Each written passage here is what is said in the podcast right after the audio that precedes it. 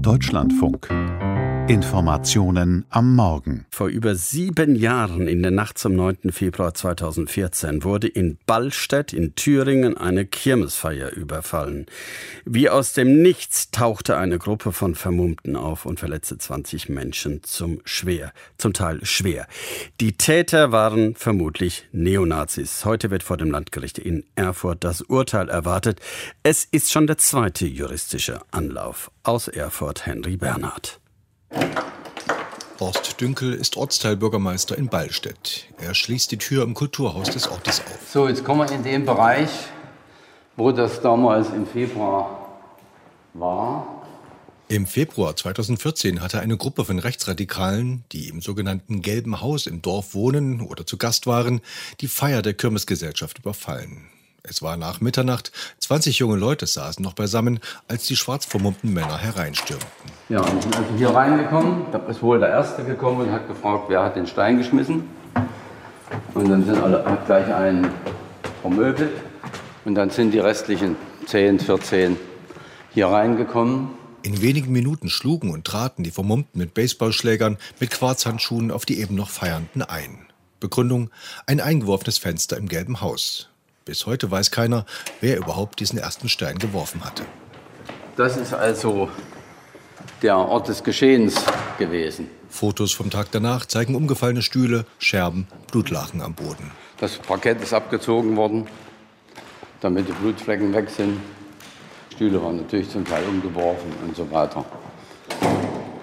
Das Urteil gegen die 15 Rechtsradikalen, die am Überfall beteiligt waren, fiel im Dezember 2015 fast zwei Jahre nach dem Überfall.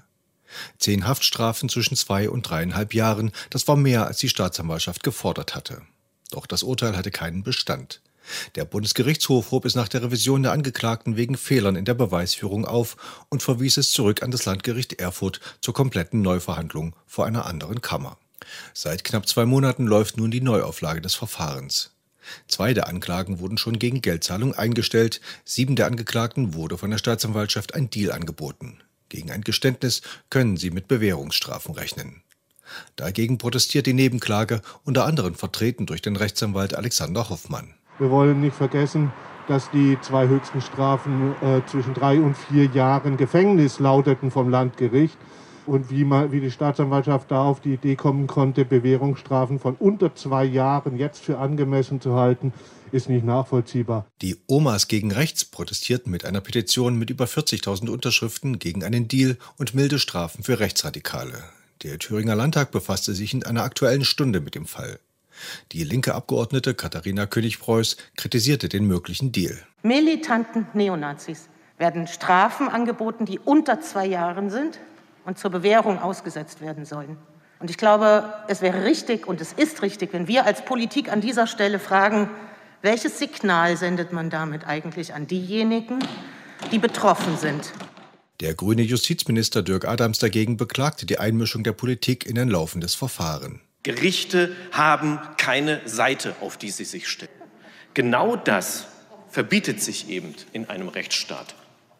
Es ist für mich deshalb außerordentlich bedauerlich, dass mit dieser Aktuellen Stunde die gute Regel, eine Gewalt, hier die Legislative, sagt der anderen Gewalt niemals, was sie tun und lassen soll, dass mit dieser guten Regel gebrochen wurde.